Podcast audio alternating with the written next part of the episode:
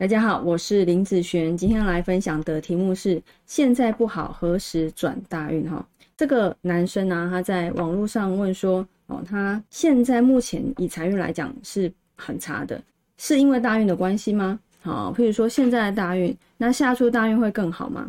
那我对于大运的一个看法是说，因为其实不管在一个流年来看，一个好的大运跟不好的大运，虽然它是有差别的。好，我不能说它没有差别，它一定是有差别的。那只是说，在一个好的大运，也有可能发生大坏的事；在一个大坏的大运，好，也有可能发生好事情。好，所以虽然一个大运掌管十年，但它并不是十年好，全部十年都往上；十年坏，十年都往下。好，并不是这样子的部分哈。所以，嗯，我们先来看看这个八字来说，好，以大运再去做比较的时候。好，那你其实可以了解，我现在目前的大运哪个部分是优势？好，那下个大运哪个部分是劣势？好，在大运比较，我们可以先去了解这个方向。好，那如果在做事情的时候，譬如说我现在要去做些什么投资的选择，是在某一个流年，好，不是说大运好，流年就一定好。我前面有提到过了哈，所以就是在做事的时候，尽量会选择以流年的方式。好，我们先来看大运的部分哈，以这个八字。来说，哈，这个八字来讲，啊，目前走丁亥，好，这是年月日时，哈，日主是壬日主。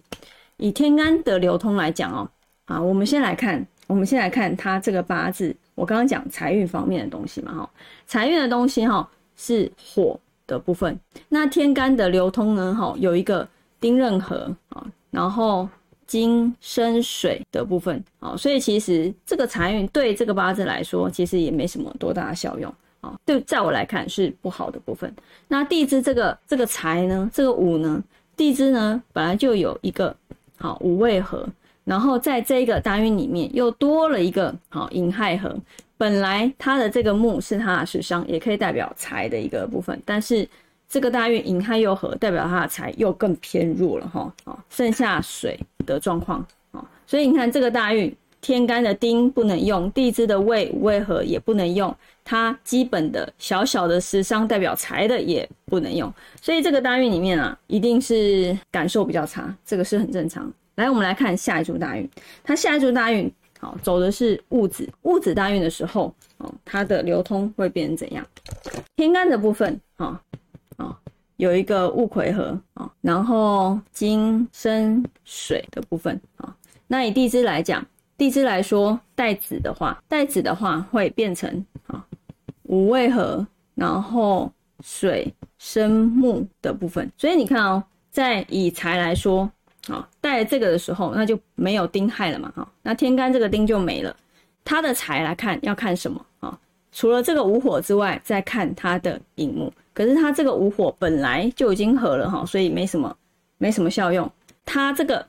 时伤来说，哈，就会变成他的财来看。那水生木啊，它这个财本来在上一柱是不能用的，到了戊子的时候，这一个好是可以用的。意思也代表说，这一柱戊子的运势的财运其实会比丁亥还要好。好，这一柱的财运其实是会比较好，这一柱是比较差的。好，所以如果你在以大运之间去做比对的时候，你可以先去了解说，我现在目前这个大运，它在财运方面是一个什么样的状态。